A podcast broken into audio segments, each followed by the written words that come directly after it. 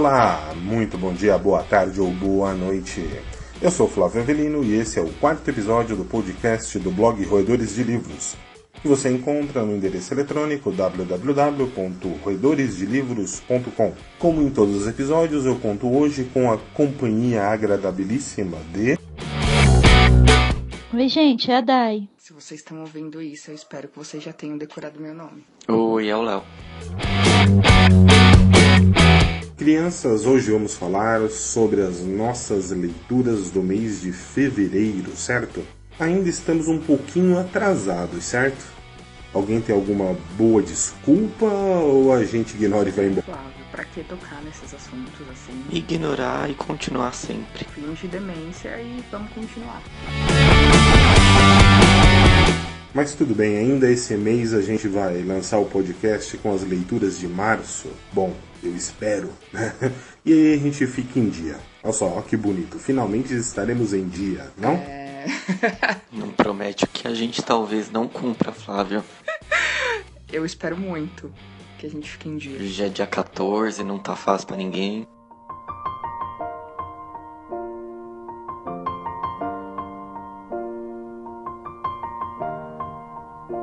It's been a long without you, my friend. And I'll tell you all about it when I see you again. We've come a long way. Mas antes de começarmos a falar aí a respeito dos livros que nós lemos em fevereiro, eu queria saber de vocês se, se vocês acham que vocês leem suficientemente rápido. Por exemplo, vocês têm noção de quantas palavras vocês leem por minuto? Ou quantas páginas vocês leem em uma hora de leitura? Então, eu acho até que eu leio rápido, não é uma leitura dinâmica, mas até que eu leio rápido, mas eu não sei quantas palavras eu leio por minuto. Não... Eu acho que. Meu tempo não, não entra essas coisas, não fico pensando nisso. Eu acho que eu leio rápido quando o, o livro me interessa. Se o livro é muito devagar, se é muito lento, aí não, eu leio devagar, mas não tenho ideia, assim, quantificar pra você, não. Eu não tenho noção, mas no meu caso é, é- ele é a leitura é condicionada. Se eu tô curtindo o livro, eu com certeza leio bem mais rápido. E se eu não estou, é, sei lá, eu leio uma página, demora parece que uma hora, daí eu volto e leio de novo porque eu não entendi nada. Essas coisas todas. Sabe, eu, eu tô perguntando isso pra vocês porque eu lia bem mais rápido. Bem mais rápido mesmo, eu tenho essa sensação. Na época que eu fiz a faculdade de jornalismo, eu devorava livros quase compulsivamente, tá? Mas eu, eu tô notando que com o passar do tempo, não sei porquê, talvez pela chegada da velhice, né? Mas a, a minha velocidade de leitura, ela despencou. Para eu assimilar bem um texto, eu preciso de muito mais tempo do que eu precisava antes. Porque a minha, a minha atenção ela se dispersa a- atualmente com muita facilidade. Leio e releio parágrafos da mesma, da mesma página várias vezes. Vocês notam algo desse tipo com vocês? É, eu notei que eu já tô mais desatento na hora da leitura. Às vezes eu me eu disperso mais fácil, principalmente com o celular. Mas eu acho que também em época de faculdade a gente devorava livros por uma questão de sobrevivência também. Porque é muita coisa pra ler. Bom, tem isso também, Léo. Você tá certo. É aquela história de que a ocasião faz o ladrão, né? Então não sei. Como eu ando meio sem paciência com a vida, é, eu acho que eu demoro um pouco mais pra ler por causa do que eu já falei mesmo. Se o livro tiver minimamente chato, eu já disperso também. Eu, eu falo, ah, que merda. Daí enquanto, sei lá, eu ligo a TV, ligo o computador, faço qualquer coisa ao mesmo tempo que eu tento ler o livro. Eu acho que pra mim hoje, eu acho que eu te- eu tenho, a gente tem acesso a muito livro. Eu acabo realmente me dispersando por causa disso, que eu começo a ler um, vejo outro e vejo outro e aí eu não termino nenhum. Hum, Não, por enquanto não notei não que eu esteja lendo mais mais devagar. Bom, mas eu fiz todas, todo esse mise-en-scène, toda essa introdução para contar para vocês uma experiência que eu estou tendo no momento, tá? E para me ajudar a manter o foco durante a leitura, para aumentar aí um pouco mais a minha velocidade de leitura, né? e claro, sem perder ah, o poder de assimilar o conteúdo, eu estou usando um aplicativo de leitura que usa uma tecnologia que chama Spritz. Flávio, conte-me mais sobre isso. Conta pra gente como é que é, que é interessante. Eu não faço nem a mínima ideia de como isso funciona. Tá, realmente, o único velho que necessita de ajuda na leitura que sou eu, né? Tudo bem. Dizem, tá, que a velocidade média de leitura normal da gente é de 180 palavras por minuto. Por exemplo, pessoas que têm técnicas de leitura dinâmica chegam a ler 900 palavras por minuto. E eu acho que esse número de 900 palavras é meio irreal, exagerado. Tá? Mas de qualquer forma eu estou experimentando um fenômeno interessante. Tá? Eu acho que, que eu estava lendo aí no máximo umas 150 palavras por minuto, tá? com muita boa vontade. Porque, igual eu falei para vocês, eu estava me dispersando demais durante a leitura. E com esse aplicativo, que ele tem uma tecnologia que ele vai. Ele te apresenta na tela palavra a palavra dentro de um ritmo que você predetermina.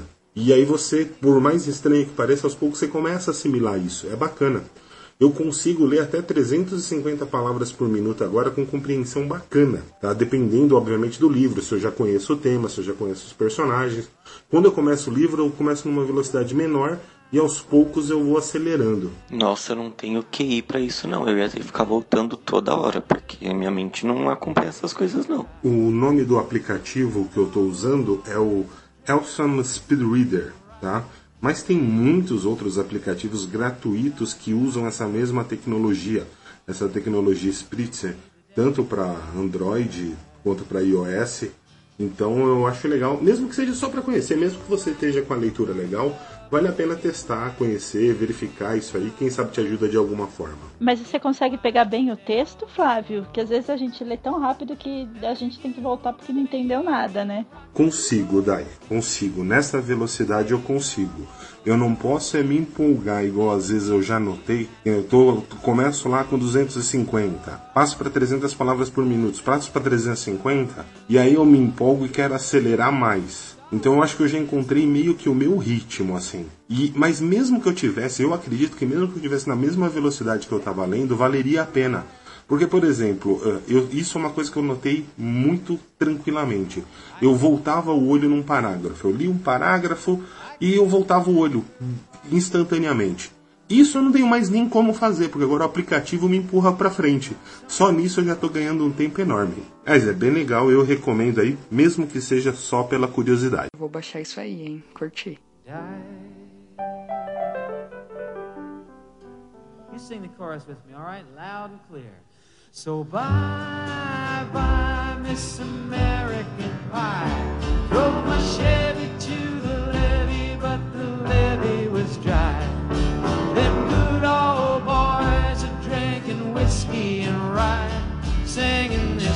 be the day that I die.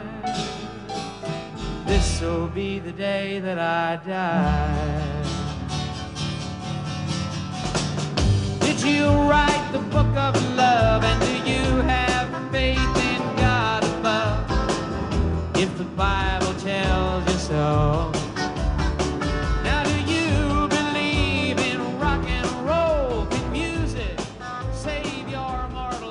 Bom, mas chega de enrolação, né? Vamos direto ao assunto, tá? Nosso assunto hoje são as leituras de fevereiro. E daí, diz pra gente qual era o tema das nossas leituras de fevereiro. Fevereiro o tema era livros de terror. Então, seguindo até a ordem que a gente propôs para o desafio literário de 2015, em fevereiro nós lemos livros de terror. E quem vai começar, meus amigos? Quem se habilita? A Camila. Tá bom, a Camila. A Camila não, Léo, já é maldade. A gente tá fazendo ela começar todos o- os programas. Mentira, eu que comecei na semana passada, a última. Fui eu que comecei a semana passada. Só que não. Acho que o Leonardo tem que começar, porque ele só vota, né? Não fala nada. Então, por favor, Leonardo, vai. Tá bom, então eu mudo meu voto e voto na Camila também. Camila, você começa. Aê! Não, a Camila não quer começar hoje, gente. O Léo começa. Tá bom, eu vou, eu vou começar. Daí é uma linda. Então vamos lá, Dai, é contigo hoje. Começa aí, puxa a fila. Desafio então pro mês de fevereiro era um livro de terror. Aí gente, na hora que a gente tava escolhendo, todo mundo queria ler Stephen Stephen King e eu também. Mas feliz fui eu de não ter escolhido Stephen King, porque eu, pelo que eu fiquei sabendo, houve algumas. Na realidade, não que eu fiquei sabendo, mas, bom, os livros do Stephen King não iam me deixar dormir. Então, eu tava conversando com um amigo meu sobre o desafio de fevereiro e aí ele até me sugeriu Drácula ou Frankenstein. E Drácula eu já, já conheço bastante, eu não tinha. não sabia praticamente nada sobre a história de Frankenstein. Só o que eu vi, eu via na TV e nem filme, eu nunca assisti nenhum filme do Frankenstein. Então eu optei pelo Frankenstein da Mary Shelley, que é um livro de terror gótico.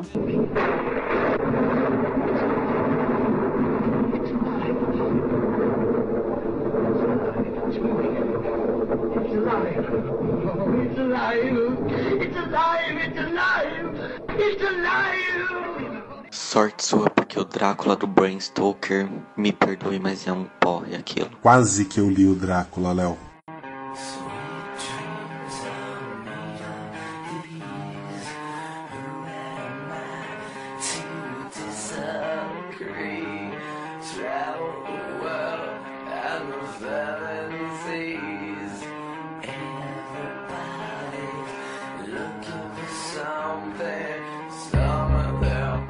História sobre o jovem Victor Frankenstein ele se interessou por ciências naturais desde cedo. Quando ele chegou na, na faculdade, ele ficou dois anos estudando.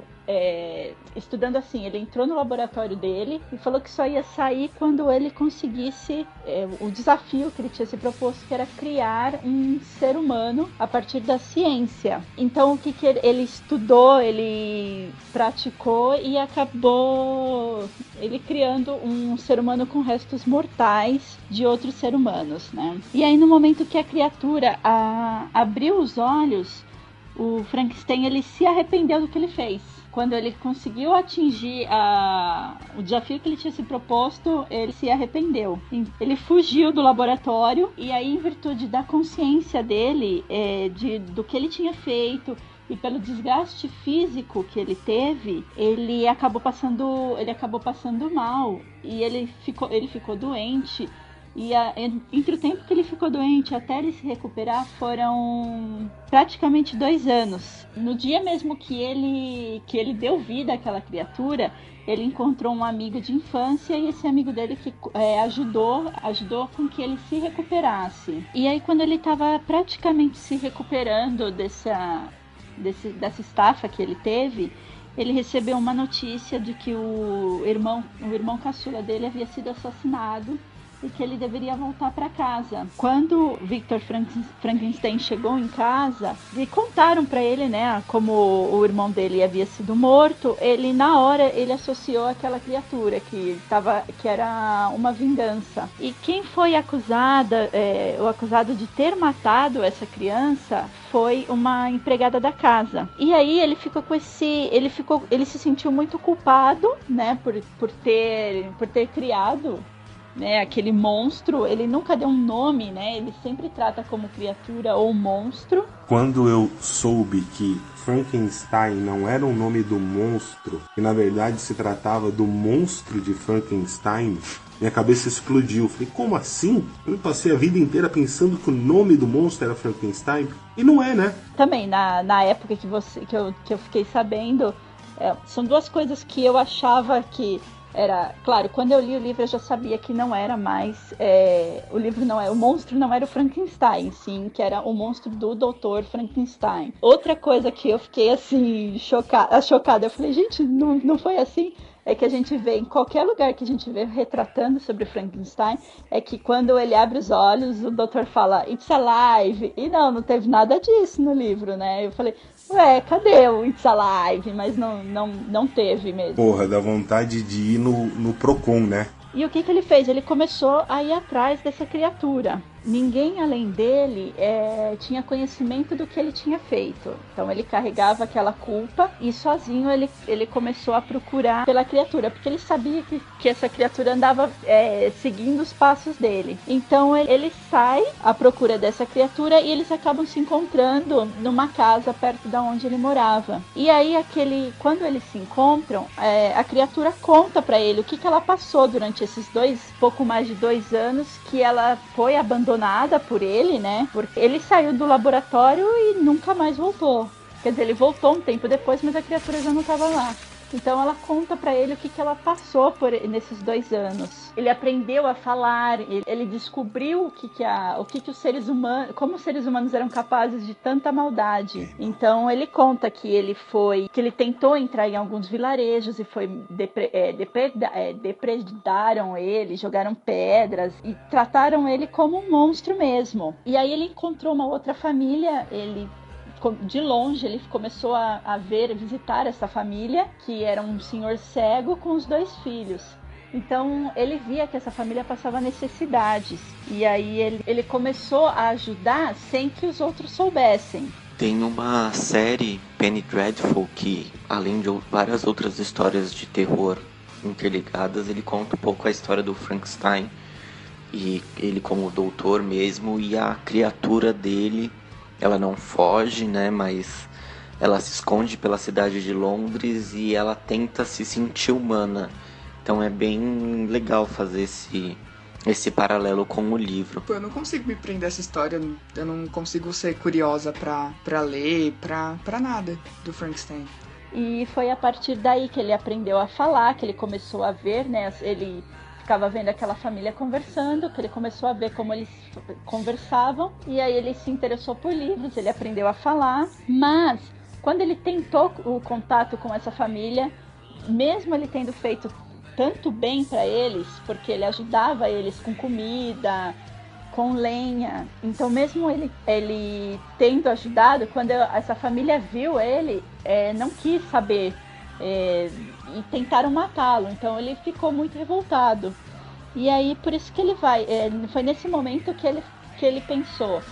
Eu, eu fui criado, ele não sabia de onde ele tinha vindo. E ele foi. E aí ele fala, né? Eu, você me criou, então eu quero que você crie alguém que seja igual a mim, para que eu não sofra mais essa rejeição, porque eu, tô, eu me sinto muito sozinho. Teria aí um, um paralelo bíblico seria um, um, uma subversão de Adão e Eva? Eu tô viajando e falando merda, o que não seria a primeira vez e não seria nada fora do normal para mim. Nossa, Flávio, você foi longe. Um paralelo, pelo que ela falou, que se encaixa, mas você foi bem longe. Eu jamais pensaria nisso. Então, é... eu, até, eu vou fazer um paralelo, Flávio, sim, com, com, com Deus, com a Bíblia. Com a Bíblia, não. Mas é o que eu realmente o que eu conhecia de, de Frankenstein foi por Penny Dreadful, foi por Once Upon a Time, apesar de ser totalmente torto, né? Tem a história do, de Victor Frankenstein. Once Upon a Time, não. Eu não ia falar que o que eu conheço é devido ao Once Upon a Time, mas já que a Dai citou, é isso mesmo, Flávio, me julgue. Eu só vou chorar em silêncio, nada mais além disso. Mas continua, Dai, finaliza que a gente te interrompeu demais agora. O, o livro, ele tem 200 anos, né? Ele foi escrito em 1817 mas foi publicado somente em 1831. E ele foi, foi um desafio, né, que fez, um, era um grupo, né, que, de amigos escritores, e o Lord Byron fez essa proposta para que cada um escrevesse um conto. E aí a Mary Shelley escreveu desse, desse desafio, só ela que, que acabou tendo sucesso com a história de, de terror. Ela escreveu esse, esse, esse conto em uma madrugada, o marido dela se interessou, e aí eles acabaram publicando esse livro em 1831. Tem, ele, ele, apesar dele ter 200 anos, ele é muito atual. Eu achei a história muito atual, principalmente por, pela busca, é, pela busca que a gente está, a solidão né? A gente está sempre buscando ter alguém, porque ninguém, ninguém consegue viver sozinho. Claro que eu estou generalizando. É, não, não quero generalizar, mas a maioria de nós nós não nascemos para viver sozinhos. E então a incompreensão e a ignorância do ser humano com o que é com o que é diferente, né? A gente tem esse, esse preconceito de julgar pela aparência, isso continua atualíssimo, mais ainda do que acredito que na época, é essa discussão do que até onde o homem deve criar a vida. Então, a gente tem hoje, sempre que surge uma notícia de clonagem, entra é uma discussão entre a ciência e a igreja. Eu, particularmente, né, essa é uma opinião minha, acho que não, o homem não tem que fazer isso, não de criar a vida mas ele tem sim esse, essa discussão. É, é aí o doutor, Dr. Victor Frankenstein ele passa o, o, o livro inteiro se sentindo culpado do que ele criou, porque a hora que a criatura abre os olhos, que ele percebe o que, que ele fez, que ele descobre que ele não deveria ter feito aquilo, porque ele deu vida a algo que não deveria, que não, não cabia a ele, não cabia criar isso. Tem até um paralelo que eu, eu já tinha visto, que é Frankenstein ou o moderno Prometeu. Isso eu tinha visto num episódio de Arquivo X, mas eu nunca tinha tido, nunca tinha ido procurar. Então agora eu falei, ah, deixa eu ver por que, que é o moderno Prometeu. Prometeu na mitologia grega era cabia a ele, era um deus grego, e cabia a ele a tarefa de criar os homens e os animais, ele, ele e o irmão dele. E o irmão dele criou cada animal com uma característica, né? Tem aqueles que andam, tem aqueles que voam, é, os peixes, enfim, vocês entendem. E aí, o que que ele fez? Ele gastou todas as... Ele tinha, tipo, cada animalzinho tinha seu skill, usando isso na, na minha linguagem, né? E ele gastou todos os skills com os animaizinhos não tinha nada para dar pro homem. E aí o que o, Prometeu fez? O Prometeu roubou dos deuses o segredo do fogo e deu pro homem. Quando o homem aprendeu a utilizar o fogo, ele começou a dominar os animais. E não era essa a intenção. Então ele fala, ele faz essa associação o moderno Prometeu, por quê? Porque o Prometeu deu um segredo que era dos deuses para os homens. Então é isso, ele não o Victor Frankenstein não deveria ter este, este segredo, porque só cabe aos deuses dar vida a outro ser vivente. Bom, eu acho que é isso que eu tinha para falar sobre Frankenstein. Ele é um livro muito demorado, eu demorei muito para ler, porque ele é muito lento, mas eu depois no final eu falei, gente, eu achei muito sensacional. É muito, achei muito atual mesmo esse livro.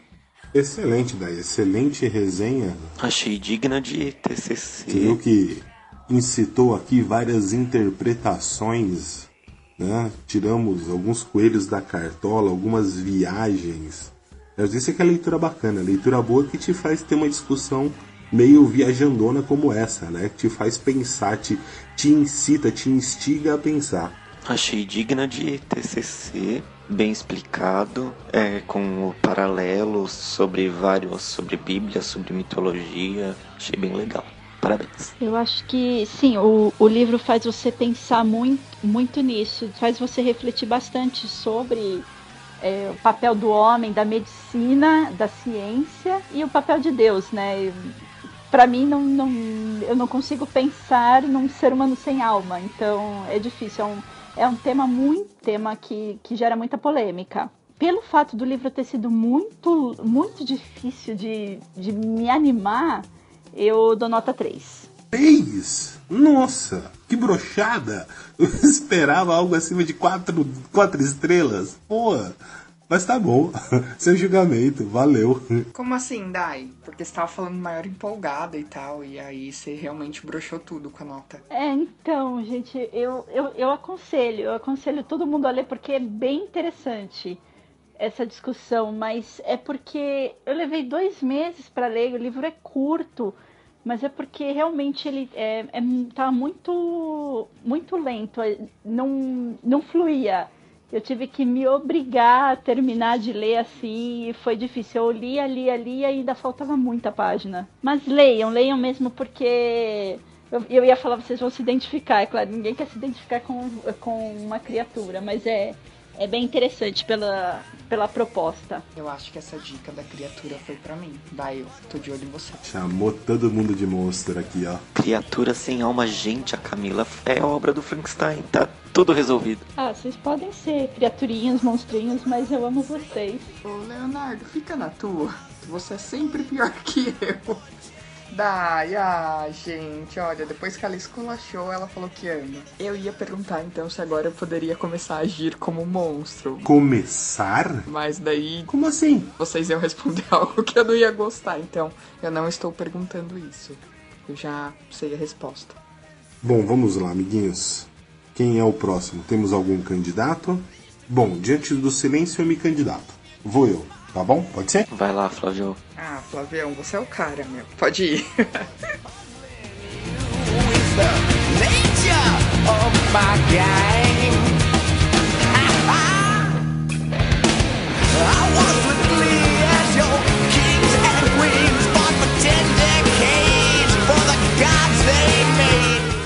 Bom, crianças, não sei se vocês se lembram, mas eu estava naquele imbróglio de não saber que livro ler no mês de fevereiro. No dia que nós discutimos a nossa listagem de, de, de leituras para o ano, eu talvez não, tinha, não tenha sido 100% sincero. Um dos motivos de eu estar em dúvida eu porque eu sou um emérito bunda mole. Eu sou um reconhecido cuzão que morre de medo de filmes e de livros de terror. Por exemplo, quando eu assisto um filme de terror, todos os sustos que o, o diretor do filme planejou, eu levo. Eu sou a vítima perfeita.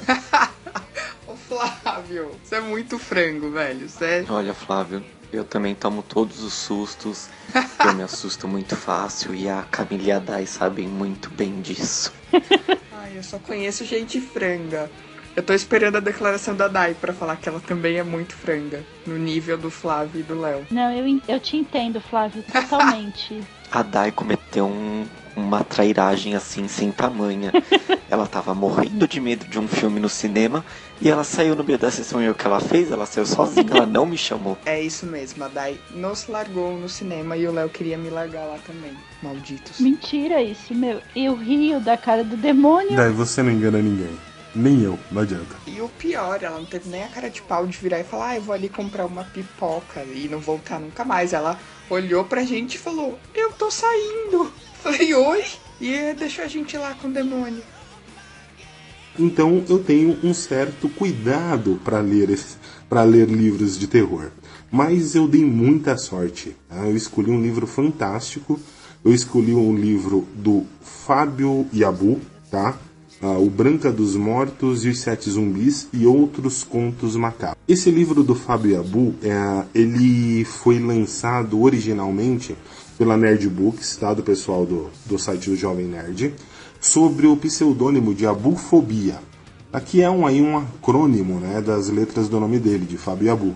Mas essa, depois que ele foi, depois de lançado durante algum tempo, ele foi, os direitos foram comprados pela Globo Livros e ele foi agora editado pela Globo Livros, mas já sobre o, o, o próprio nome do autor, como Fábio Yabu. O grande barato desse livro, tá, é que ele, apesar de ser um livro de contos, ele é um grande quebra-cabeças. Fábio Yabu ele te convida para entrar em um mundo e conto após conto você começa a fazer, tentar fazer ligação de um conto com outro.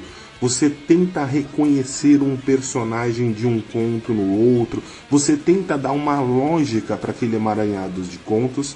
E isso, no final das contas, é fantástico. É delicioso a leitura de um livro de terror que normalmente tende a ser algo pesado.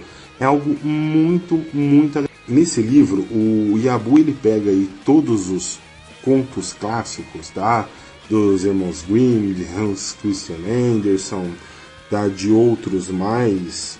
Ele subverte esses contos, tá? Ele transforma esses contos, ele dá uma, uma roupagem de terror e horror para esses contos e te conta uma história à moda dele. Isto é fantástico. Os livros, ele, ele os contos, eles são contos de terror, mas eu acho que o grande, o grande, o grande barato para quem gosta desse tipo de literatura é o, é o aspecto do, do, do, do nojento total da parada, sabe? O livro, ele é. Tem horas que a descrição das cenas dele são extremamente nojentas.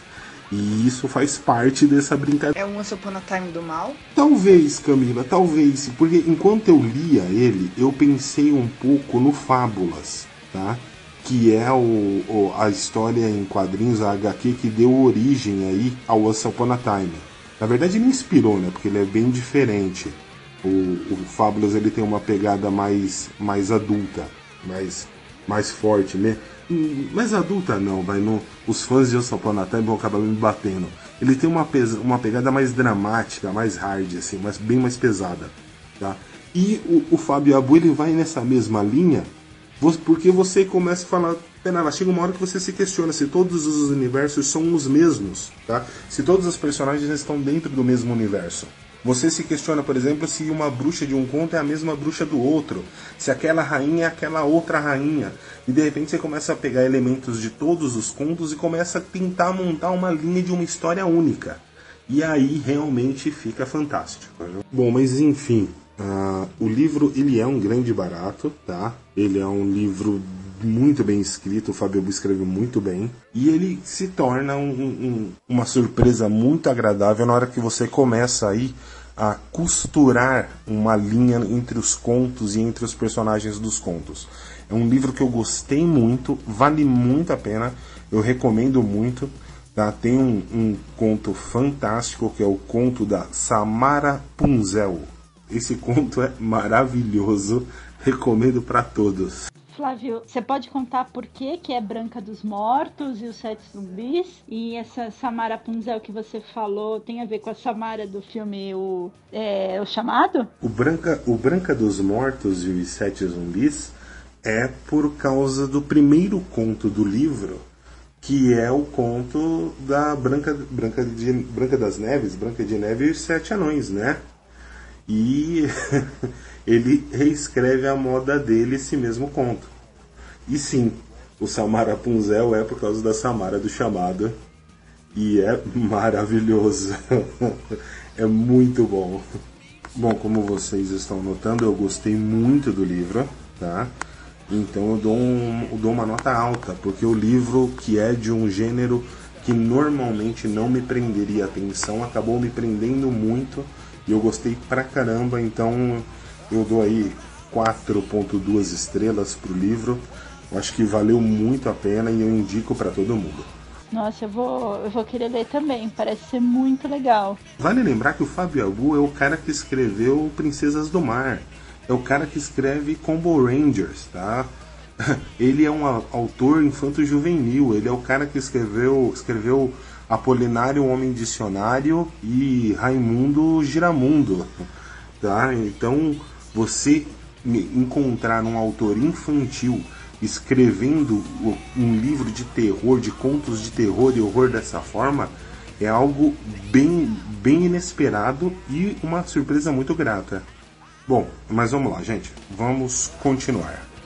Leonardo nos dá agora a honra da, da, dos seus comentários da sua leitura de fevereiro? Sim, Flávio, vamos lá. Bom, eu li o Iluminado do Stephen King, que é um clássico. Let him who hath understanding reckon the number of the beast, for it is a human number. Its number is 666. I left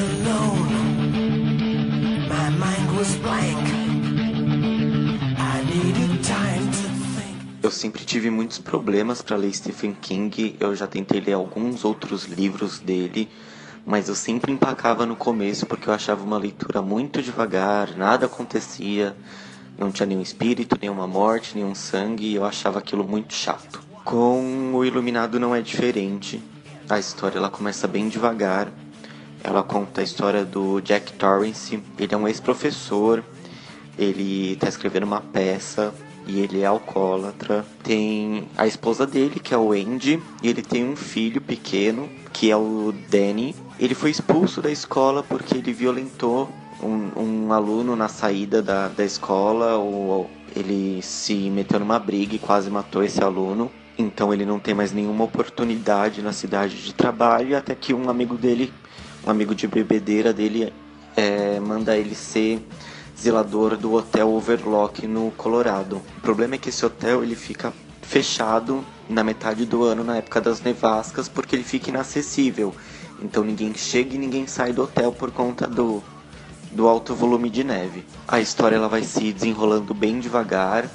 A gente vê que o Danny tem um amigo, que até então a gente acha que é um amigo imaginário, mas na verdade não é. É como se fosse uma entidade que mostra coisas para ele, mostra as coisas do futuro, mostra coisas do passado, dá sinais para ele, só que ele é uma criança, ele não entende essas coisas. Chega um certo ponto da história que a gente descobre que o Danny é uma criança iluminada. Então, por que iluminado? Porque ele consegue ler a mente das pessoas, ele consegue ver espíritos, é, ele consegue ver o que aconteceu num lugar, então ele tem essa conexão. E o hotel é um lugar que aconteceu muitas tragédias. A história do hotel é muito densa. E ela é bem contada e no embora livro. A, a gente tenha a, a sensação de olhar à distância e dizer que o iluminado é o, o, o, personagem do pai, na verdade não, né? O iluminado é o garoto, né? É o filho que, que é ali fonte da obsessão daqueles espíritos, ele que é o iluminado, né? Isso, Gente, Flávio. Eu não tinha noção que o iluminado era criança. Tipo, eu nunca li livro, eu nunca vi o filme. Caramba. E assim, por ele ser, segundo um, uma pessoa do livro, ele é o maior iluminado que ele já conheceu. Então ele é uma como se fosse uma bateria pro hotel. O hotel começa a ter mais força por causa do menino. E nisso o hotel vai sugando forças do pai para que o pai consiga dominar aquela criança para hotel ter mais força para conseguir se libertar. O livro ele tem algumas cenas fortes, algumas passagens de espíritos que elas não dão medo, elas te deixam receoso. Só que depois dos dois terços do livro, o negócio fica tenso. É, é espírito para tudo quanto é lado, é gente morta, gente cortada, gente sangrando.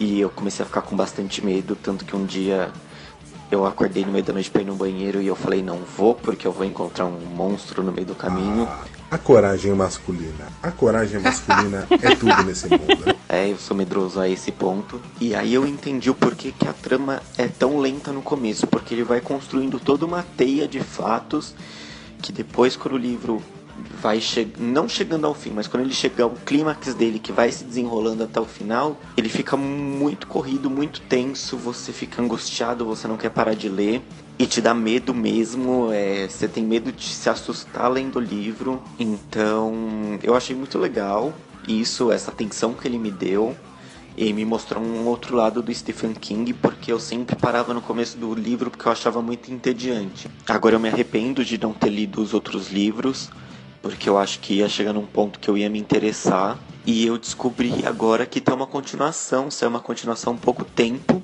que chama Doutor Sono, que é contada pelo Danny, pela criança, ele já tá mais velho. E bom, eu vou ter que ler esse livro agora, não vai ter jeito. Eu também nunca vi o filme, tem filme, tem série, tem nova versão do filme. Enfim, tem uma cacetada de coisas sobre o filme e eu entendi por que, que ele é um clássico porque realmente é um livro que te prende. É, eu até gosto de ler livros de terror. Eu já li O Exorcista, embora eu tenha pavor do filme, e o livro é bem tenso. E eu gostei pra caramba desse desafio, embora eu tenha patinado um pouco na leitura, eu gostei bastante. E a minha nota pro livro, eu vou dar um 3, porque teve partes que eu fiquei extremamente entediado e se não fosse um desafio eu provavelmente teria desistido. Eu não fazia ideia do que a história se tratava e eu só sei daquela cena clássica do Jack na, na porta lá, destruindo a porta. E era isso que eu sabia do filme. Caramba, Léo, você não assistiu o filme? Puta, é um filmaço, velho. É um filme do Stanley Kubrick, com Jack Nicholson no auge do Jack Nicholson, cara. Você tá perdendo embora o próprio Stephen King não goste do filme, porque ele diz que a história ficou muito diferente. Mas o, o filme, no geral, é ótimo. Se você não se prender ao livro, o filme é excelente. Então, eu quero ver o filme de verdade, mas tem que ser tipo num domingo de sol no meio da família, porque eu sei que, que depois eu não vou dormir. Então, a sua nota, Léo, repete pra gente? A minha nota é 3, pelo simples fato de que o começo é muito chato, é muito devagar, nada acontece, ninguém morre, nenhum espírito aparece. Eu gosto de morte, sangue desde o começo. que horror, mentira, mas foi isso. Ah, é isso aí, vamos continuar, gente. Quem falta, quem, quem ainda não se pronunciou? Sim, ela, Camila. Vamos lá, Camila. Comenta pra gente o livro que você leu. Também de um livro do Stephen King, eu li Carrie,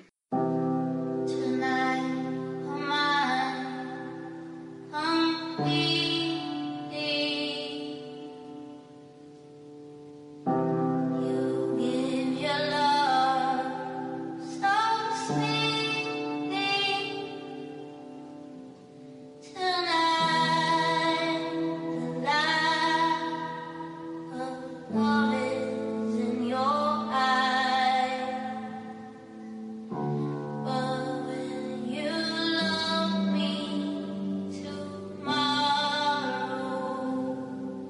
Tinha visto o filme, tinha visto a primeira versão, via a, uma versão mais recente também, não sei quantas existem, mas eu acho a última que lançaram eu também assisti. Esse Carrie é Carrie o quê? A linda, a bonita, a desejada, não, não sei de qual você tá falando. Carrie, a mais linda do baile. Ai, gente, é uma piadinha que eu fiquei fazendo com o Léo, porque, né, Carrie dá, dá um certo medinho, assim. E daí, pra gente não falar que a coitada era estranha, a gente falava que ela era linda, porque ela era uma linda mesmo. Toda bonita, uma fofa. Esse foi o primeiro livro publicado do Stephen King. É, e, nossa, começou muito bem. Um pouco diferente do, do Iluminado que o Léo falou. É, Carrie já te dá desde o começo a noção do, do, do livro, o, o que que é, é, que eles vão falar. Tem um, o livro todo tem alguns artigos recortes de jornais é, é, lá da época de 1974, que é quando acontece o, a história toda. E, e no começo você já tem logo uma noção que tem uns lances de telecinese, de que a Carrie aprontou, né? Coitada, Carrie a linda. É, tem pessoas dando depoimento, pessoas que conviveram com ela falando e tal. Para quem não conhece, pelo amor de Deus, espero que ninguém. É, Carrie conta a história de uma adolescente que ela sofre bullying. Então foi o que eu coloquei na resenha. Lá em 1974 ele já escreveu sobre bullying. E conforme eu fui lendo o livro, gente, é, sei lá, eu me sentia ali na escola. Isso acontece muito, os adolescentes eles são muito malditos. E, e, e é muito real. Enfim, é uma adolescente que ela é zoada na escola, ela tem uma criação religiosa muito forte e ela tem poderes de telecinese. Só que ela não tem muita noção disso até se dar todo o fato que acontece. O livro começa com a Carrie na, na escola, tipo, ela, ela tá num, numa. Sei lá, saiu da aula de educação física, tá lá no vestiário e ela tá tomando banho com as meninas. E ela vira mocinha naquele exato momento. Então, cola todo um sangue, só que ela não tem noção, apesar da idade dela, que ela já deveria saber, enfim. Ela não tem noção do que tá acontecendo. E ela acha que, sei lá, ela tá morrendo, que tá rolando uma hemorragia muito tensa e tem alguma coisa errada com ela. E é óbvio que as, os seres humanos que estudam com ela começam a zoar a Carrie e começam a jogar coisa nela, e tipo tudo, toalha e blá blá. E ela vai ficando com ódio e ela começa a chorar. Porque ela fala, porque eles estão rindo de mim se eu tô morrendo. E as luzes começam a piscar quase que automaticamente, mas ela não tem noção daquilo que ela tá fazendo naquele momento. Então a, as luzes começam a estourar e, e voar coisas para tudo quanto é lugar, até a professora chegar e tirar a Carrie lá daquela situação. E aí sempre tem as meninas malditas, né? E as outras que vão, vão atrás. É... Enfim, uma dessas meninas que zoou, resumindo um pouco a história, é... ela ficou com uma certa dó da Carrie e ia rolar o baile da escola e ela era toda popular e o, e o namorado dela também era o popular da, do colégio, ela convence o namorado dela a, a chamar a Carrie pro baile. E, e ele chama e ele vai buscar e ela fica toda empolgada tal. E uma das meninas malditas da escola descobre e planeja todo um lance para ela que acontece no baile, que é o clímax do, do livro, do filme, enfim, que eu não vou falar aqui. E ali começa a decadência da cidade, porque é óbvio que a Carrie não não fica só ali no colégio quando ela começa a destruir tudo. E, meu, era uma coisa que eu comentava com o Léo, acho que eu comentei com a Dai também, não sei. Eu tenho muita dó da Carrie. É sério, eu não consigo não gostar dela. Eu gostei muito da personagem. A personagem que eu odiei foi a mãe dela, porque a mãe dela é uma maldita. Ela tinha toda aquela coisa de religião e tal, e ela falava que tudo aquilo que a Carrie tinha não era de Deus, porque desde muito cedo a Carrie começava a movimentar as coisas na casa dela, né? Meio que que instintivamente. E a mãe sempre julgando ela, batendo e prendendo ela de dias sem comer e essas coisas todas. E a menina com aquela revolta toda. Então, assim, eu, eu acho que é tão real, é, é o que a Dai falou. Eu acho que isso se aplica tanto ainda na atualidade. Era, era só o que eu pensava, o lance do bullying. E como a religião, ela ainda. Eu não vou falar que ela impede, mas como ela limita as pessoas. Porque uma coisa é você acreditar, é, não vou ficar discutindo religião também, mas uma coisa é você ter seus princípios e acreditar. Outra é você massacrar alguém da sua família porque uma vírgula tá errada. O livro O Nevoeiro, que é do Stephen King também. Léo, não manjo do nevoeiro. No livro isso não é tão forte, mas no filme, que eu gostei bastante, aliás, tem uma, tem uma mulher que ela é religiosa e esse conflito é muito grande no filme. Que por ela, pela religião dela, todos teriam morrido ali. Mas essa é a música. Você tá falando, vamos dar um pequeno spoiler. Quem não quiser o pequeno spoiler do nevoeiro, pula. Léo, você tá falando da mulher que queria matar o menino. Que ela falava que tinha que matar o menino, que ele era o culpado de tudo aquilo. Isso, essa infeliz mesmo. Então, mas eu acho que essa personagem ela tem dois, duas visões diferentes. Se você lê o livro, ela é só uma fanática religiosa maluca. Mas o final do filme é, é completamente diferente do final do livro. E, a- e tem tudo a ver com a morte do garoto. Então eu achei que eles deram no filme, eles justificaram a maluquice religiosa dessa personagem. Sim, concordo. Realmente é. O final é totalmente diferente. Tanto que eu li o livro depois do filme e eu li só porque eu já tinham me contado que o final era diferente. Mas eu não sei, eu achava, eu achei que no livro ela era mais leve. Não era tão louca daquele jeito igual do filme. Concordo, concordo. Você fica mais puto com ela no filme do que no livro. Embora no filme, depois você para e pensa e fala assim: ah, filha da puta, podia ser que ela estivesse certa.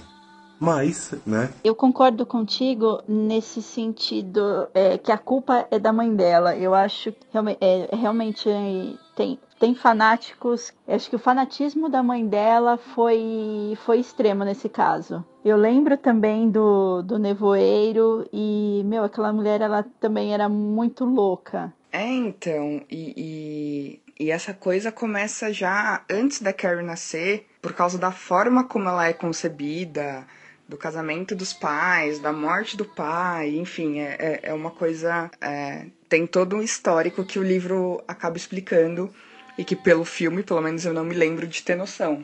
O filme eu realmente. O, o, que, me, o que me vem à mente quando eu penso nos filmes é a cena do baile.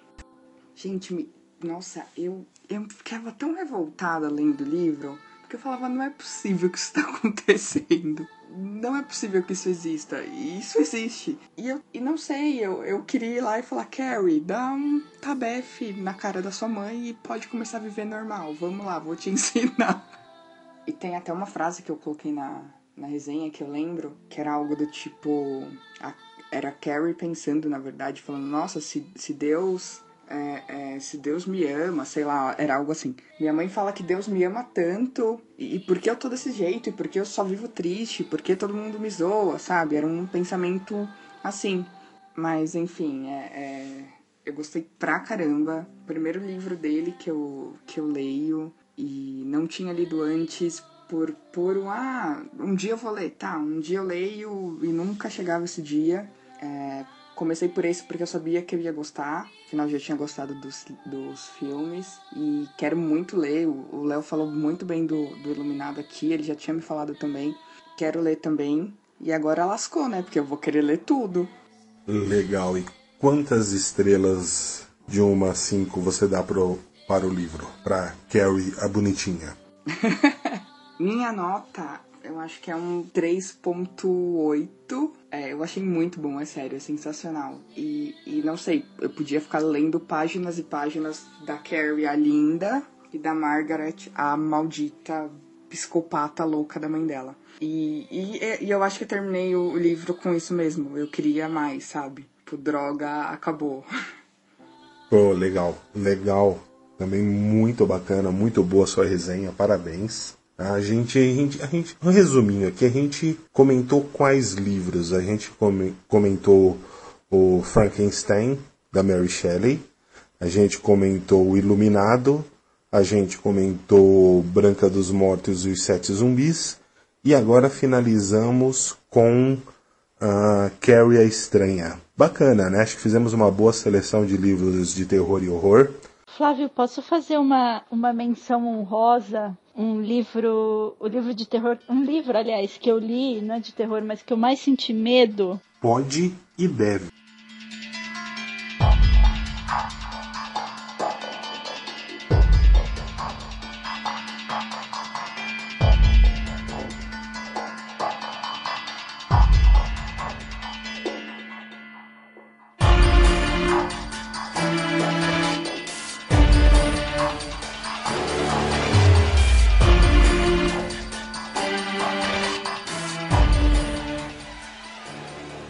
Então, quando eu estava pensando no, nos livros que eu já tinha desistido de Stephen King, eu pensei em reler O Caso dos Dez Negrinhos da Agatha Christie. Quando eu li esse livro, mas eu senti tanto medo, tanto medo, porque eu falava, gente, o que está acontecendo?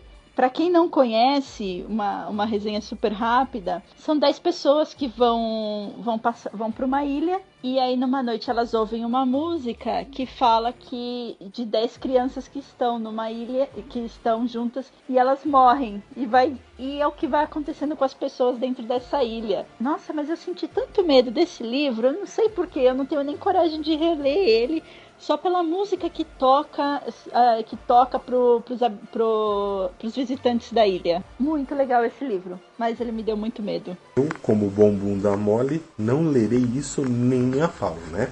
Acho que eu não li nada que tenha me dado medo, assim. É, não, não consigo lembrar. O que mais me deu medo, com certeza, foi o Exorcista, que, tipo, eu ligava todas as luzes da casa e eu demorei muito para conseguir terminar de ler esse livro deu muito medo.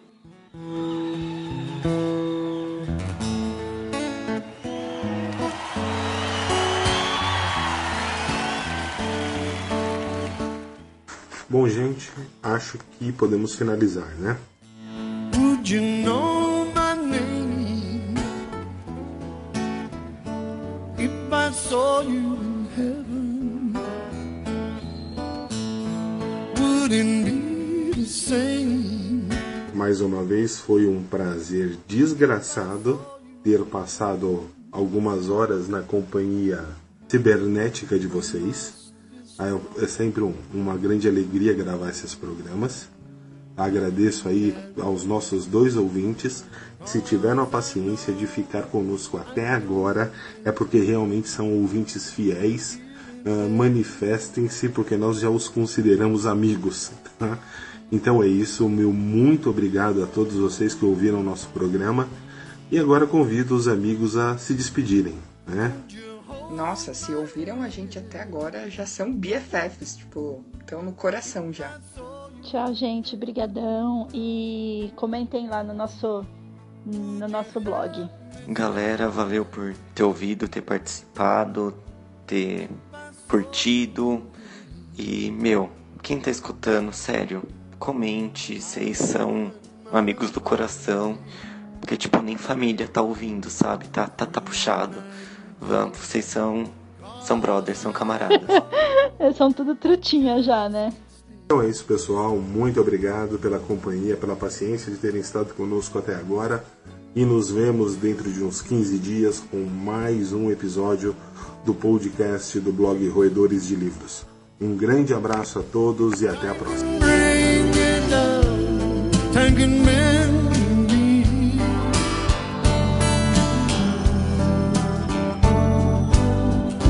E deixa eu só dizer uma coisa para vocês, tá? No As Vantagens de Ser Invisível, ninguém existe. Aquele moleque tá preso numa cama de sanatório, levando eletrochoque nas ideias. E aquilo é tudo uma grande alucinação daquela mente destruída daquele fedelho. Flávio, mais alimentos orgânicos, menos drogas, por favor. Ai, vai dormir com essa, Flávio. Flávio, não viaja, ó. Aquele menino lá é o Percy Jackson, ele é um semideus. E como tem mais de duas horas de gravação, provavelmente esse programa sairá em dezembro.